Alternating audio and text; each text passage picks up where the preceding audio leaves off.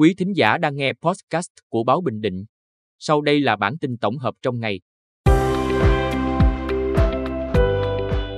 Bản tin tổng hợp ngày 27 tháng 6 của Báo Bình Định có những tin sau. Hơn 18.700 thí sinh làm thủ tục thi tốt nghiệp trung học phổ thông.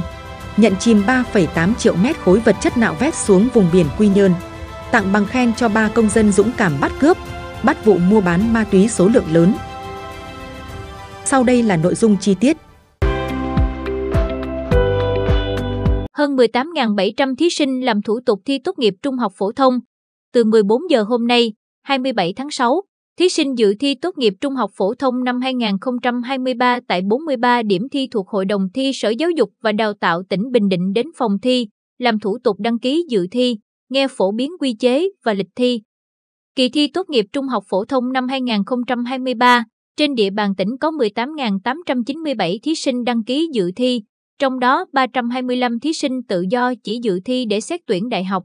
Ngày mai, 28 tháng 6, thí sinh sẽ thi môn ngữ văn vào buổi sáng, thời gian làm bài 120 phút, và thi môn toán vào buổi chiều, thời gian làm bài 90 phút.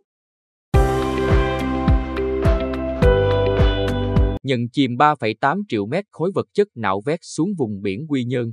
Ủy ban Nhân dân tỉnh có văn bản gửi Ban Quản lý Dự án Hàng hải thuộc Bộ Giao thông Vận tải về việc thống nhất phương án nhận chìm khoảng 3,8 triệu mét khối vật chất nạo vét từ luồng cảng Quy Nhơn đến khu vực cách bờ 6 hải lý thuộc vùng biển thành phố Quy Nhơn, thuộc dự án đầu tư xây dựng công trình cải tạo nâng cấp luồng Quy Nhơn cho tàu 50.000 trọng tải toàn phần. Theo dự thảo hồ sơ tham vấn tác động môi trường của chủ đầu tư, khu vực biển sử dụng để nhận chìm vật chất nạo vét đã được Ủy ban Nhân dân tỉnh thống nhất, nằm cách phao số 0 luồng Quy Nhơn 15,6 km, cách bãi Hòn Khô khoảng 11,4 km, cách đảo Cù Lao Xanh 11,7 km, cách bãi biển Kỳ Co 18 km. Dự án có vốn trên 694 tỷ đồng từ nguồn ngân sách nhà nước. Tặng bằng khen cho ba công dân dũng cảm bắt cướp.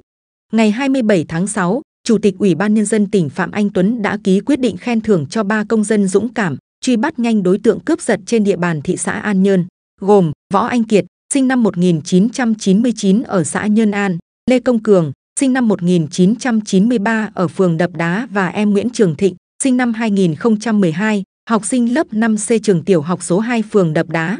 Trước đó, vào đêm 13 tháng 6, chị Nguyễn Ánh Thắng, sinh năm 1990, ở phường Đập Đá thị xã An Nhơn, đang điều khiển mô tô chở hai con nhỏ.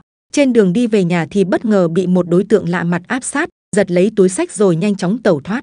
Nghe tiếng truy hô, anh Cường và Kiệt ở gần đó đã nhanh chóng điều khiển xe máy đuổi theo tên cướp.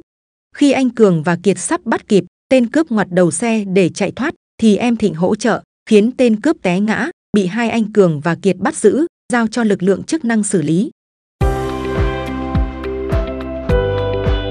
Bắt vụ mua bán ma túy số lượng lớn. Ngày 27 tháng 6, Phòng Cảnh sát điều tra tội phạm về ma túy Công an tỉnh cho biết đã tạm giữ Đỗ Quang Linh, sinh năm 1999, và Huỳnh Thanh Hoài, sinh năm 1989, cùng ở xã Vĩnh Thịnh huyện Vĩnh Thạnh, để làm rõ hành vi mua bán trái phép chất ma túy.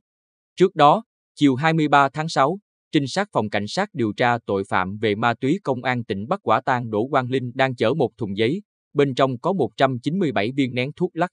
Sau đó, tổ công tác bắt thêm Huỳnh Thanh Hoài, ở cùng chỗ trọ với Linh, đồng thời khám xét tại nhà trọ, ở khu phố 4 phường Quang Trung thành phố Quy Nhơn, phát hiện 380,9 gam ma túy.